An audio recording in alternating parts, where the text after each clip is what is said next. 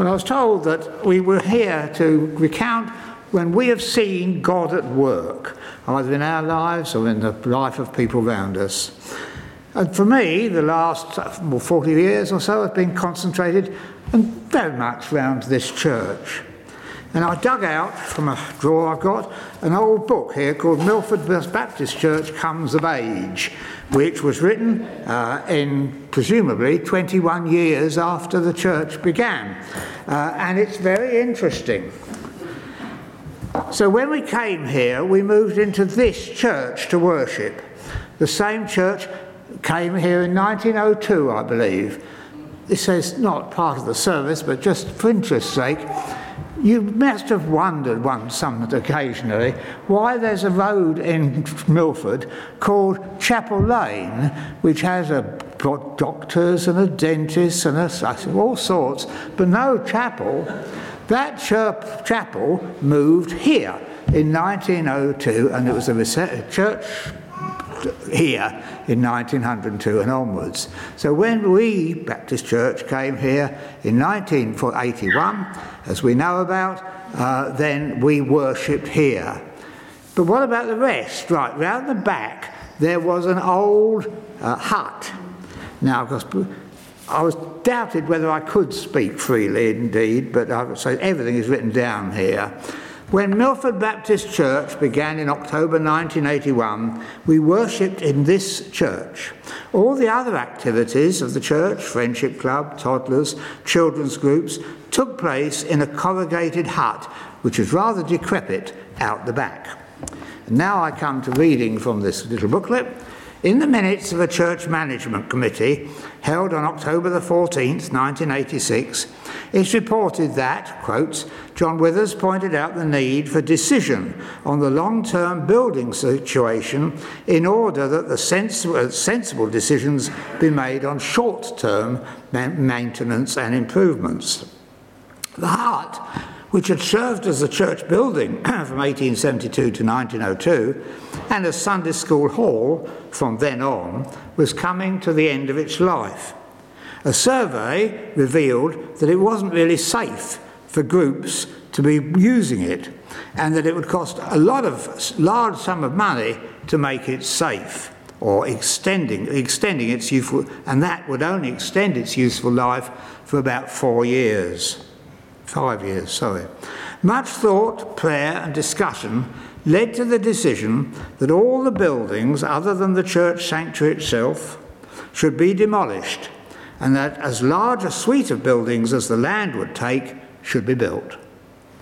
It was thought that the cost of the buildings would be about £12,000, no, £120,000, although in fact the final cost was £135,000 and the elders had agreed that the sign of God's approval on the project should be that there was £60,000 in the bank before the project began.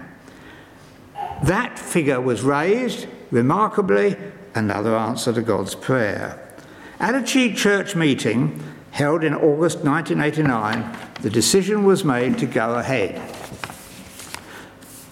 Planning permission was applied for, and granted, and George Hayes, bless him, uh, arranged for an architect and got our estimates. But how could the work of the church continue? Although the sanctuary was to remain, it would be impossible to use it while the building work was going on. The village hall, so we had various ways of dealing with that. The village hall was hired for Sunday morning worship and a right performance it was getting the village hall right on a Sunday morning for uh, worship. The village hall was hired for Sunday morning worship, and the vicar kindly allowed us to use the parish church for evening services, which we held in those days. The Sky, Scouts Hut down the road kindly let it out uh, to Friendship Club so that that continued. But there were still toddlers and the youth groups with nowhere to go. In Oxted Green, there was a building exactly suited to what we needed. It belonged to Rodborough School, but was no longer in use. It used to be called the Civil Defence Building when I first came to Milford. It came to light that Surrey County Council was intending to demolish the building and to build the harbour, a stay centre for adults with learning difficulties. However, these plans were delayed and a lease on the building. We put in for a lease and got a lease on the buildings from July the 1st, 1989, and uh, ending in December the 31st, uh, 1990. But we got that extended to February the 28th, the 19, 18, 1990. And that was exactly the period that we required. Another astonishing, if you pray, I heard this once, if you pray, coincidences happen. Um, initially 31st, but extended to February the 8th, 1990, exactly the period required. A leaflet was prepared entitled MBC is Going Places, listing all the venues for the different meetings and organisations. The demolition of the old building began at the end of August 1989. The various venues proved satisfactory, or in the case of Oxted Green building, are excellent, though getting the village hall ready every Sunday morning was hard work.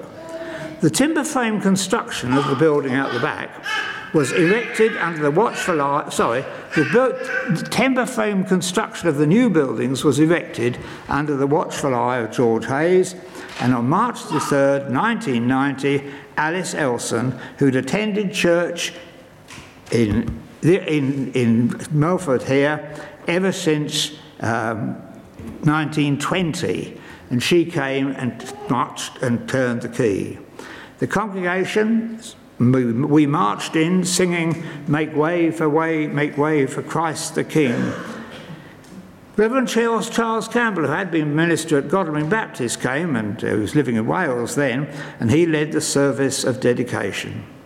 Then followed a hectic month of cleaning, tidying, and painting under the leadership of Bob Black, Another answer to prayer was Bob Black. Bob Black was the uh, foreman of a building firm, and um, he knew his stuff, and he, he, liked to see people busy when he was in charge. I remember saying to him once, come, he was nagging somebody a bit. I said, come on, Bob, Rome wasn't built in a, di- a day.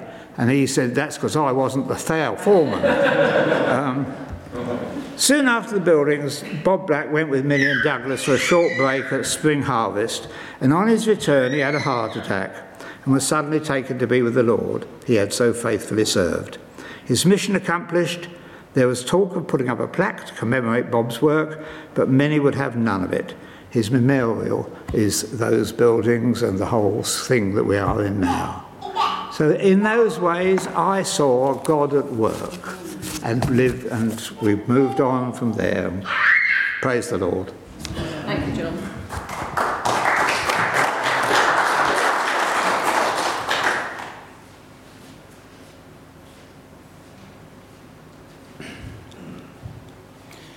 Oh, it's been a long time since I've been up here. Um, right, I thought of another thing as well I could add, but John's already stolen my punchline so uh, I might just have to repeat it.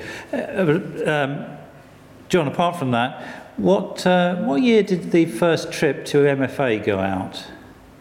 The one I was on? David, do you know when the? I guess it was 2001 or 2002. So 20 years ago, which seems incredible.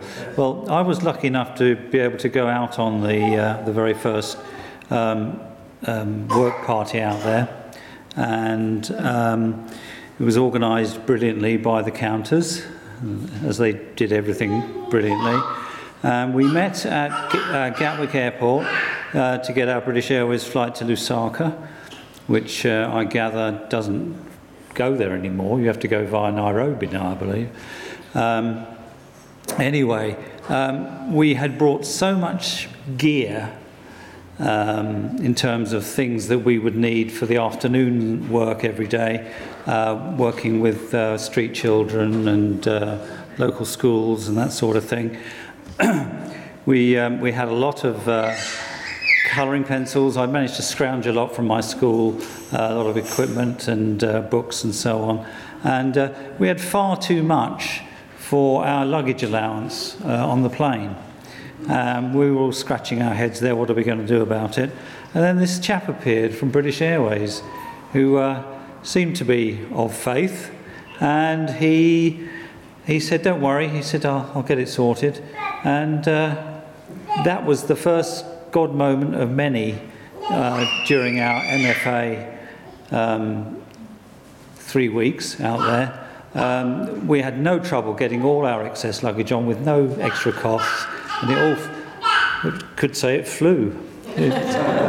So uh, anyway, we we we then did our huge drive from Lusaka up to Ndola, and I seem to remember we couldn't quite fit everything into the trucks, and I think somebody uh, uh, we came across a, young lady at the airport who happened to be heading with an empty truck to Ndola.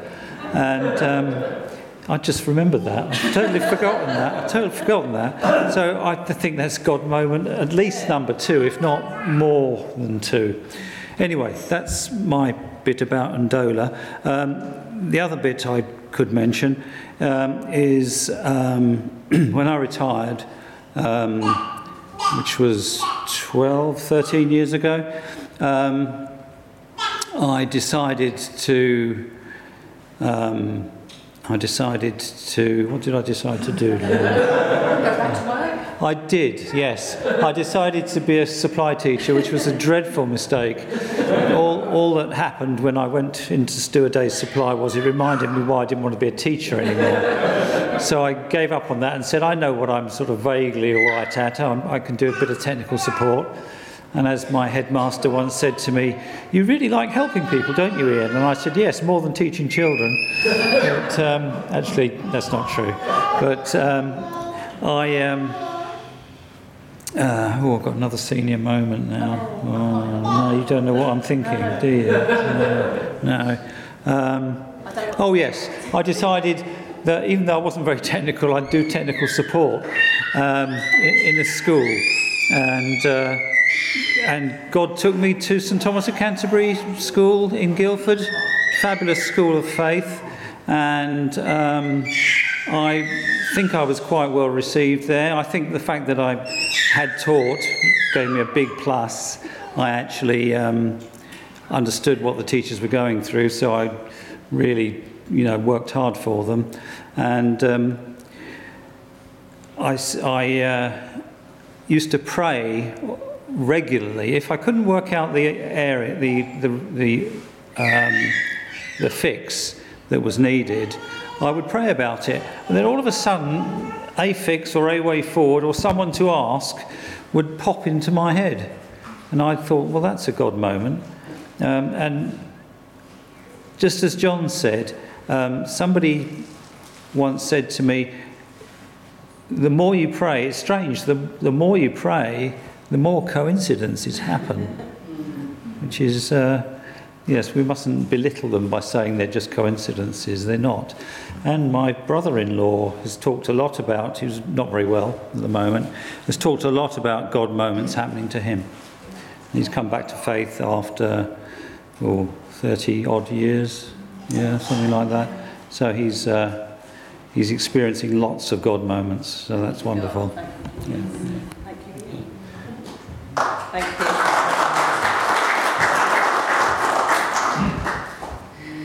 Yeah, so a couple of uh, sort of God incidences are happening even this morning. So this time last week, we had one person who said that uh, she would come up and speak.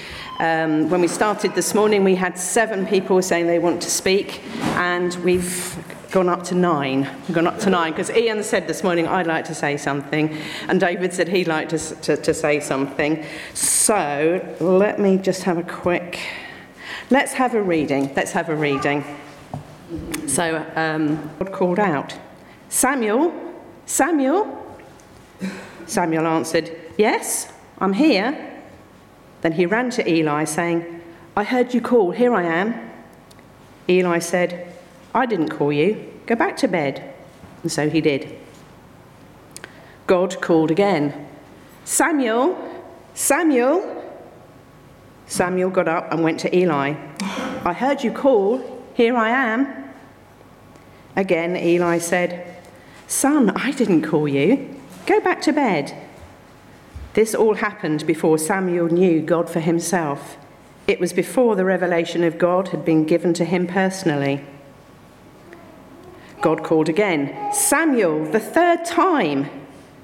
Yet again, Samuel got up and went to Eli. Yes, I heard you call me. Here I am. And that's when it dawned on Eli that God was calling the boy. So Eli directed Samuel, Go back and lie down. If the voice calls again, say, Speak, God, I'm your servant, ready to listen. Samuel returned to his bed. Then God came and stood before him exactly as before, calling out, Samuel, Samuel. Samuel answered, Speak, I'm your servant, ready to listen. So, what we're going to do in our groups, you can stay in the tables um, with the people on the tables um, where you're sitting at the moment. We're going to pray just very quickly for ourselves to hear God's calling so that we know when He wants us to be doing His work. So, we'll just do that for a minute or so. Just pray in your small groups. Thank you. Ian talk earlier about Mechanics for Africa, I thought I ought to use an opportunity, it as an opportunity to give you a quick update about Mechanics for Africa, 20 years on. Uh, yesterday was uh, graduation day, a delayed graduation day, because there have been all sorts of disruptions in Ndola, uh, largely as a result of uh, COVID, changes to examination dates, so on and so forth. And uh, one of the Uh, UK trustees Paul Cannings, I don't know, I think a number of you know Paul, uh, went out to Ndola and is there now and uh, represented all of us in the UK uh, as guest of honour. Um, and uh, I received, I asked for a little transcript of what he said. And I'd just like to share that with you now. And I promise you, Lynn, it won't be more than 45 seconds. He says, I think MFA has given you as students more than a qualification. MFA is a Christian college, so as well as teaching motor mechanics, it, we also teach self discipline, kindness, fairness, honesty, and integrity. And Paul went on to say that I hope that whatever you do next with your motor mechanics skills and qualifications, that you also remember these Christian values, which are key to a fulling, uh, fulfilling uh, life. And he went on to talk about feedback we've had from uh, local employers about the suitability of our uh, uh, graduates for the work that they want done. And then this morning I had a lovely message from, me message from Gwineiri, which I've uh, put on the uh, MBC Family WhatsApp. I know some of you have seen it, but to share it with all of you, Gwineiri says, I don't think I have words to describe uh, the uh, ceremony uh, uh, yesterday, but I can tell you it was a beautiful affirmation of MFA. It was just amazing, full of joy, is probably the best I can do to try to explain it. And you know, our students come from backgrounds of absolutely grinding poverty. And what you do in supporting students really, really does transform not just their lives, not just their own lives, but the lives of the families of which they're part. So thank you all very much. Thanks. Yeah, a few weeks ago we had um, Jen from Compassion come and give us a presentation, and the sort of um, the theme of her talk was the ripple effect of um, how um, the, the children and families are helped in various parts of the world, and it definitely happens with MFA, the ripple effect of um, supporting students. Right, so if you'd like to stand or sit, we're going to sing Endless Hallelujah. Since I've been here. One thing I want to start with that John reminded me on, we spoke about this church, and I'm thinking of the church before we came here. And a nice thing for me, I grew up in the Anglican Church. This church was United Reformed. But I had a grandfather, I never knew him, but he was a lay preacher here. And some, although I think Rose is the only one now, remembers him. So the church has changed denomination. I have. But I worship in the building where my grandfather preached. And I think that's rather nice. But that's an aside. The main thing, well, two things I want to say now, and that's Ian's fault. One of them, most of you know, I've got a mobility scooter. I've never driven a motorised vehicle, and I have to say I was apprehensive and I was nervous. But the arrow prayers that went up were incredible. Prayers to get out of the scooter room, prayers to get round the railings, and prayers to cross the road. Brian said to me last week, Was I more confident?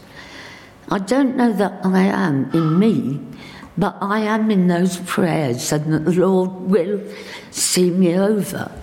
Often I have to cross the church road there. I go up to the roundabout, Brother Islands. I've got four lanes of traffic to cross. I only had to wait at one this morning for a gap. And I see that as an answer to prayer as well. Ian spoke of a God incident. I had a major one years ago. I was in Waverley's tenants panel. We were invited to a garden party, but being England, it rained. So we went into the hall at Chovert House. Now you could hardly move in that hall. I'd been in hospital recently, and there'd been a lady there who was, I think, terminally ill um, and very frightened. She cried a lot. When they wanted her to go home, she didn't feel ready. Well, I had a lot of visitors, sometimes twice a day from church. She had, I think, one lot during my stay and talking to her. She did belong to a church, and I felt almost angry at that church that they weren't there for her. At this indoor garden party, I only spoke to two people outside those I knew. And you know, those people came from her church. She used to go to her to their home group. All I could say was I'd met her and how frightened and alone she was, and leave it with the Lord. But it seemed incredible that the only ones I spoke to were from her church. And I think that was an incredible God incidence. And I pray that they acted on that for her sake. Thank you. And I should go home on my scooter in one piece.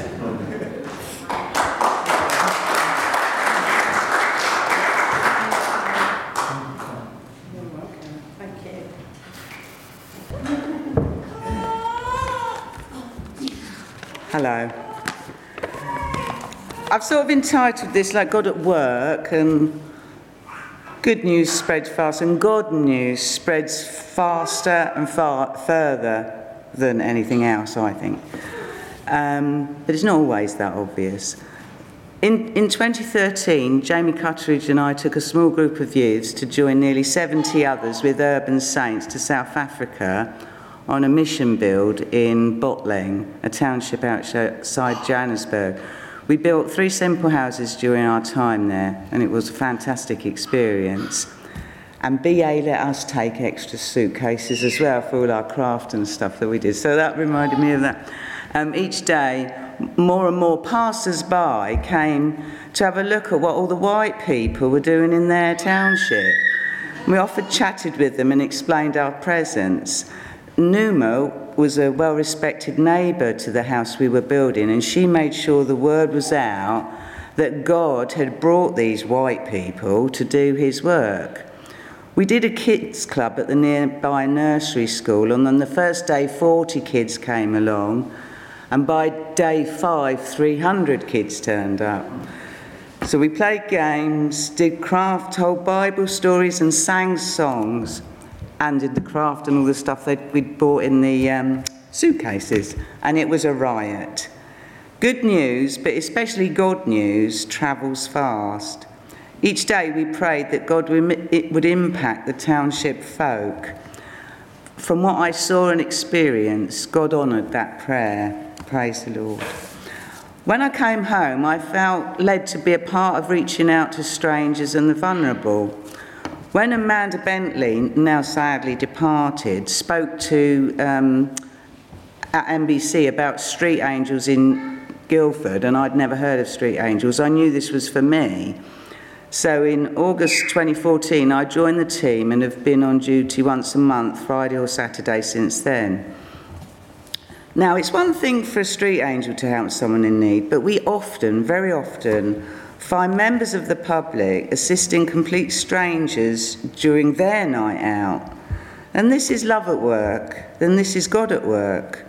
Guildford on a Saturday night, Sunday morning can be a chaotic place to be, but there, in amongst it, peace and calm can still be apparent. Our jackets with the SA Street Angels logo are, on, are a beacon to those in need, and it's not unusual for the homeless to ask us to pray for them, which we gladly do. Now, God uses these tumultuous times to step in and be there in that small, still voice. Some folk find it difficult to understand why we do it, especially when they know it's voluntary. At the beginning of each evening, at the end of each evening, um, we pray that we'll encounter people we need to, and that those we have encountered have also encountered God. We trust that He'll move in their life. In a duty report a few weeks ago, it said that a homeless guy had given his life to the Lord as a result of prayers with street angels. Third of four, sorry. I want to tell you a little bit about Spring Harvest trip. The speaker there said he'd heard the commit, comment several times that people felt God's presence was stronger and, and very much easily felt there. He explained that, of course, it was. And that was certainly due to the fact that, that we were learning, singing, and focusing on God morning, noon, and night for five solid days. Why wouldn't God be there? God is always with us, but we're not always looking at Him. But Spring Harvest facilitates that. Several of our group had their faith strengthened, and one of our group made the decision to be a Christian. Thank you. That's what you should all have done. God constantly works and moves within our lives, but these moments of intense exposure to His love have arguably the biggest impact. So God was at work at Spring Harvest. And finally, I'm going to tell you about my friend Jane. She was an unsettled, angry type of person and not happy at all in her own skin. I often shared with her how knowing Jesus helped me to not be so hard on myself. Life isn't a rehearsal. She was quite open in her cynicism at how Jesus could make all the difference to her outlook on life. Anyway, around 18 months ago, she told me she'd become a Christian. I was shocked. Another what Christian friends of hers who also live in Skye had been telling her about their walk with Jesus. Apparently, many things coincided with what I had been saying, so she had decided to go to church and attended a few home meetings. She opened her door to him, and he filled her life. She's more peaceful and fulfilled than I've ever seen her. Me and her friends had no idea of each other's input. Why should we? God knows what his plans are. take encouragement that even though we might not realise it, we are God's hands. Give me a shake of your hands. That's where they are. On earth. Jane and I still chat about our usual uh, earthly fears, etc. Oh, was that the hand waving that knocked him over? but also about our walk with Jesus along with all the stumbling, stumbling, and questions we encounter along the way. Thank you.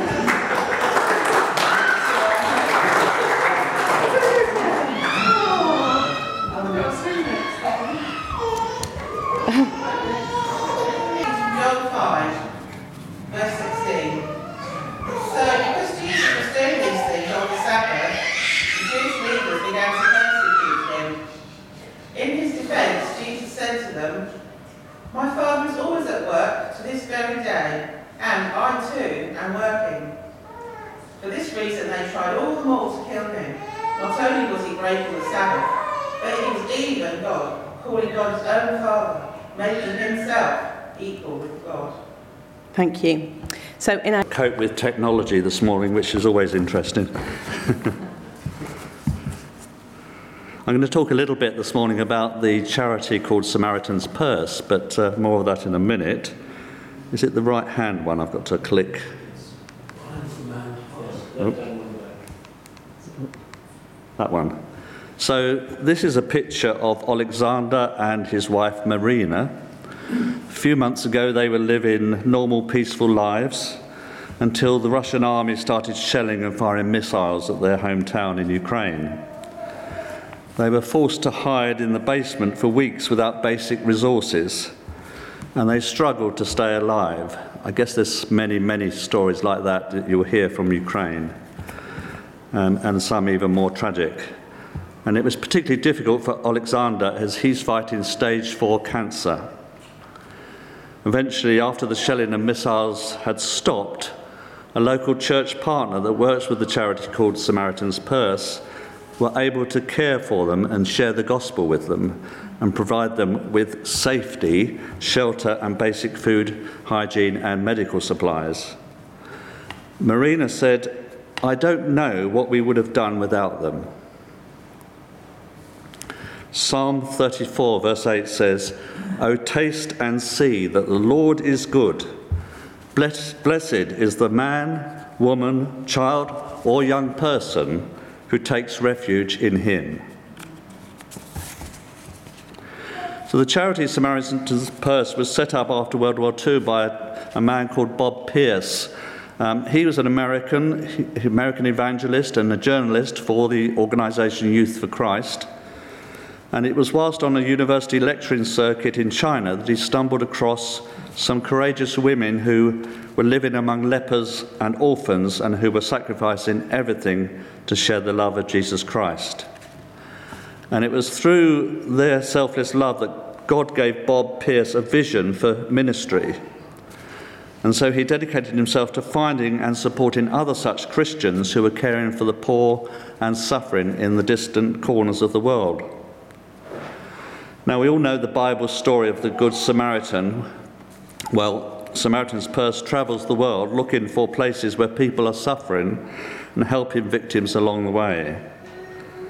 The work is often dangerous, as it was for the Samaritan, but the message they carry is important. They are quick to bandage the wounds, just like the Good Samaritan. But the Samaritan didn't stop there, neither does Samaritan's Purse. In addition to meeting their immediate emergency needs, they help victims recover and be- get back onto their feet. And no matter where they go or what they do, they offer more than just help. They offer hope. Offer hope to suffering people in a broken world. They share the love of the only one who can bring true peace Jesus Christ, the Prince of Peace. Samaritan's Purse was launched in the UK by Dr. Billy Graham in 1990 following his visit to Scotland. And after just 12 months, Samaritan's Purse UK had a support base of over 4,000 people from a cross section of individual Christians and churches in the UK.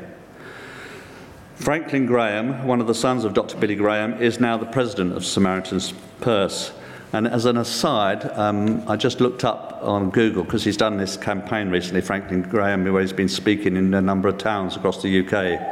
I think over 10,000 people attended his uh, rallies, and at least 700 people have given their lives to Christ.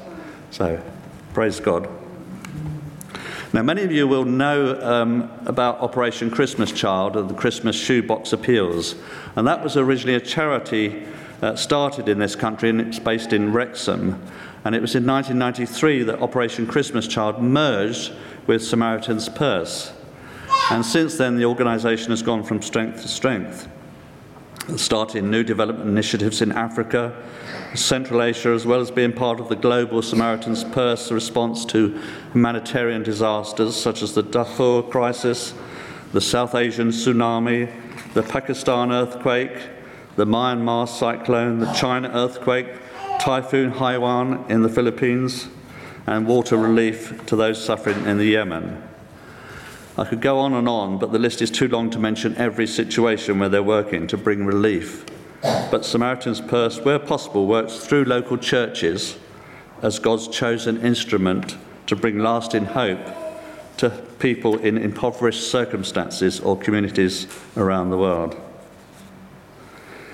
They're committed to seeing the gospel of Jesus Christ shared in the form of both words that can change spiritual circumstances and also acts of mercy that can change physical circumstances. We live in what at times feels like a godless world, but God is at work through the vision of staff, volunteers, and all the people who donate money to charities like Samaritan's Purse. And they've recently started a new initiative um, called the Greatest Journey Discipleship Challenge.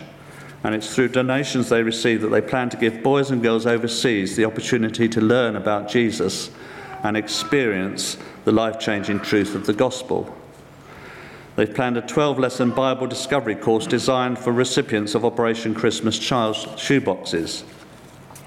And they provide a child, each child has a workbook, a Bible uh, written in their own language.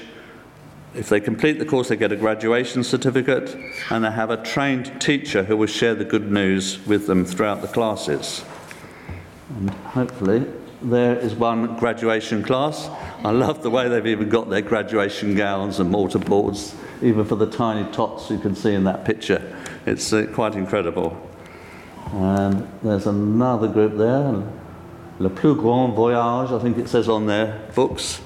Um, and there's another one there. I'm not sure what language that is, but. so praise God that over 15 million children in more than 100 countries made decisions for Jesus Christ through this program. That's incredible. 15 million children have made decisions for Jesus Christ through this program. And recently in Mexico, a mother said that her 12 year old son experienced the love of God in his life through the Greatest Journey discipleship program. She said, I'm thankful that the discipleship program has helped change my son's life. I've seen such a change in him that he now enjoys singing to God at all times. There are children like Agnes who had such a strained relationship with her mother that she was planning to run away from home. But her life was transformed as she uh, attended the Greatest Journey program and she learnt to receive God's love and to love others and to forgive her mother. We all need to remember Christ's command let the children come to me and do not forbid them, for such is the kingdom of God. Now, this last picture it shows some of the UK volunteers helping to pack hygiene kits for people and families displaced or trapped by conflict in the Ukraine. And Samaritan's Purse apparently is the largest responder in the Ukraine. They've already sent um, well over 8,000 kits, and another 16,000 are shortly to be sent to those suffering people. And each kit contains a drawstring bag filled with items such as soap, toothbrush, comb, razor, toilet paper, shampoo, washcloths, uh, feminine hygiene items, other essentials. It doesn't sound much, does it? But it's those basic things of life where those people need. And they help meet practical and emotional needs, restoring some degree of normality and dignity to a suffering people. And every kit is a chance to show someone that they are loved and that Lord has not forgotten them in their time of need. Psalm 147 says, He heals the brokenhearted and binds up their wounds. He heals the brokenhearted and binds up their wounds. And at the end of the story of the Good Samaritan, Jesus commands us. He says, Go and do likewise. God is at work in our lives, in our local community, but He still needs, as Lorraine pointed out, our hands, our time, our talents, our money, our commitment, our prayers, and our willingness to cross the road to help. So let's continue to spread the good news of the gospel, share in practical ways the love of God to all those around us. Don't pass by on the other side. Go and do likewise. I thought perhaps we could just have a short word of prayer. Let us pray.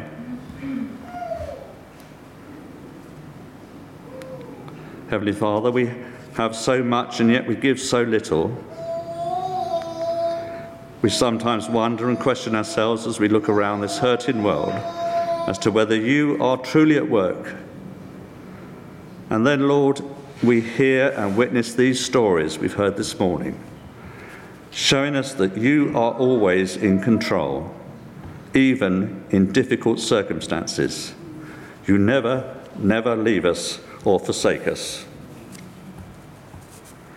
We thank you for organisations like Samaritan's Purse for their vision, for their staff and volunteers all over the world who risk their lives bringing hope and love to those suffering and in great and urgent need. We thank you for touching the hearts of those who donate money. And Lord, we pray that you will touch our own hearts today to be willing to cross the road to help those in need, to give more of our time more of our talents, more of our money, more of our commitment, and more of our prayers. Father, forgive us for our poor efforts at serving you. Your beloved Son gave his life for us. So we pray that you will help each of us this morning to rededicate our lives to serving you in a way, any way we can. Lord, we pray that you will give us the opportunities give us a real desire to bring the gospel of Jesus Christ and to bring joy and hope to those hurting, suffering, or walking in darkness. We ask this in Jesus' name. Amen. Amen. Hopefully, I haven't taken any of your papers.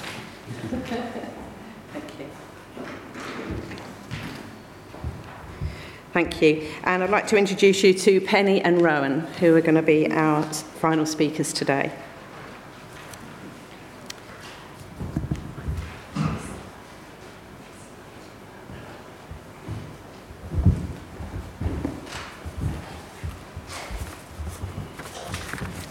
Good morning. This is our first time up here.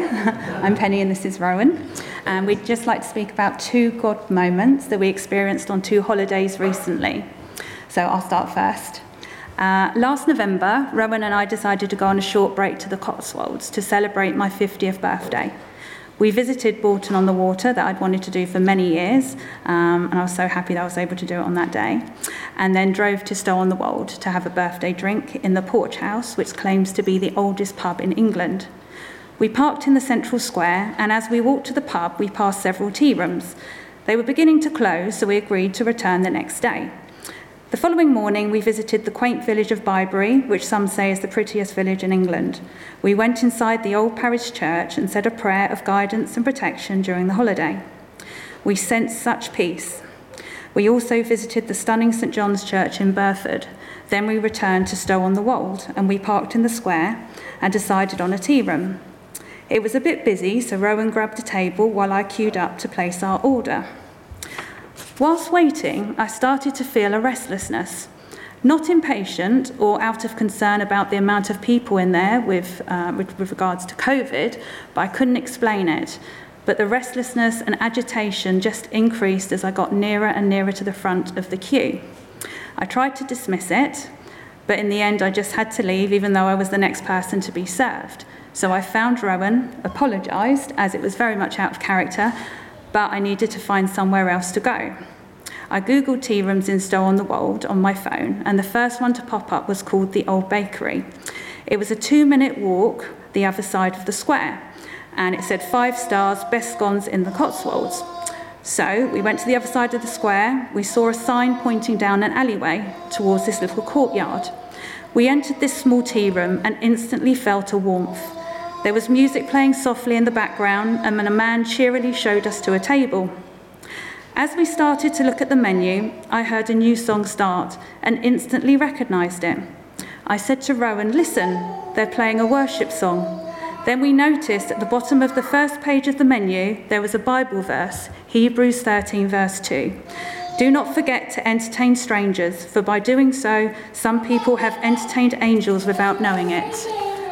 On each table, we saw a plastic menu holder with the owners, Alan and Jackie's testimony of how they became Christians through Alpha in 1999 and suffered a great tragedy when their youngest son took his own life in 2004 at the age of 16. We felt truly overwhelmed that God had led us to this dear couple where we would rather spend our money and support their business. And it was true, the scones were simply the best I'd ever tasted. After we had eaten, we mentioned how their testimony had touched us. We chatted for some time long after they closed. Jackie joined us from the kitchen. They attended a nearby Baptist church where Alan was the worship leader and they both were heavily involved in Alpha and would recommend Alpha courses to any customers who were struggling. But they emphasised they are not a Christian tea room, but a tea room that happens to be run by Christians. We spoke of Spring Harvest, and they mentioned their close friendship with Jonathan Vera, the opera singer. Some of you might remember Lynn played a clip of Jonathan singing at the Mothering Sunday service. Often, when performing, he would invite Alan and Jackie along to give their testimony. We felt so totally uplifted when we left. We promised we would come back and keep them in our prayers. The day after we returned from our break away, a dear friend of mine uh, popped round to drop something off to me. Her name is Sally Pollard. Some of you might know her. She's the pastoral assistant of Godalming Baptist Church. So, anyway, I eagerly told her of what happened in Stow on the Wold. She looked at me and said, Alan and Jackie Slough, I know them. They were meant to give their testimony at Godalming Baptist Church but had to cancel due to COVID in 2020. Jackie has written a book about their story and it's currently in the church library. And dear Sally posted it through my door the very next day. And it is called Losing Tom and Finding Grace. And I've got it here, so if anybody's interested, it's an amazing book. Anyway, this made me very emotional. And strangely, several months later, in April, one Saturday morning, I was sitting at my desk at work, and who walks in? Jonathan Vieira. I didn't know he lived locally. Uh, I managed to grab him before he left, and I mentioned meeting Alan, Alan and Jackie. He said they were two very special friends of him and his wife, and that he was seeing them over the coming weeks, so he would make sure he would pass on our regards. I even got a cheeky selfie with Jonathan, which I can show you after the service if you're interested. Um, it's truly amazing to think what unravelled following my restlessness in that queue. But it's reaffirmed when you pray for direction, don't be surprised when God answers. And for us on this occasion, only a few short hours after we prayed it. I saw Sally Friday, and she said she's planning on rebooking Alan and Jackie to speak. Rowan and I will certainly be the first to put our names down to go to that event.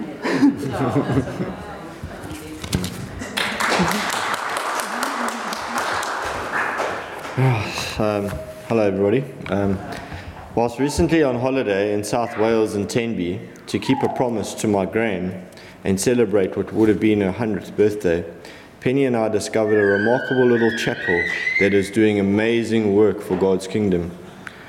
On our last evening, after having a lovely meal, we decided to explore the lanes slightly away from the hustle and bustle of the town. We walked down a residential road called Lower Frog Street and found the old chapel. It was around 9 pm, so we were surprised to see the doors open. As we approached the door, a young man came out and greeted us in the foyer, which contained shelves of free Bibles and books. He told us the chapel was closed, but we were welcome to come in and have a quick look around. What, was in, what we saw inside was totally not what we expected. The left hand side was a dedicated coffee shop and socializing area with quirky, bright colored furnishings. What a lovely, cozy area. The right hand side contained a bookshop of old and new Christian books at very affordable prices. A lady by the name of Rebecca was icing a cake to sell for the next day. She greeted us warmly and asked if we would like a tour of the chapel. Rebecca and her husband Ian, a minister, have a real heart for those in need. We were shown a food bank, a community fridge, a rail of free coats for anyone who might need them, and we're told that Ian holds a daily 11 a.m. service for anyone wanting to attend and be prayed for. Rebecca also hopes in the future to start cooking classes to teach people how to cook and eat more affordable meals. She also explained how they were linked with the local police and social services who will contact them when assistance is needed. Upstairs in the chapel, we met Ian, who had just finished the midweek Bible study. Ian told us a bit about their story of being missionaries in Africa, who God called back to South Wales. They found the chapel, which was a children's activity centre. He approached the owner to ask to purchase it, but the owner refused. But after four years of rejection, the owner agreed. God continued to provide funds for the purchase and renovations to Ian's specifications. On the wall is a large sign, and it says, If you could ask God one question, what would it be? When I asked Ian about it, he just remarked, Great conversation starter. The, chap- the chapel continues to be a beacon of hope for the Lord's work, providing a place for everyone from the community to fellowship and be part of the family of Christ. Ian and Rebecca Reese can be found on YouTube with Ian telling their story, and it is really, really well worth watching. Very, very encouraging how God uses people. Penny and I feel very blessed that God revealed this place to us. The next day, when I mentioned it to some family members, I was told that my great grandfather used to attend church there in the 1800s. wow. God bless everyone.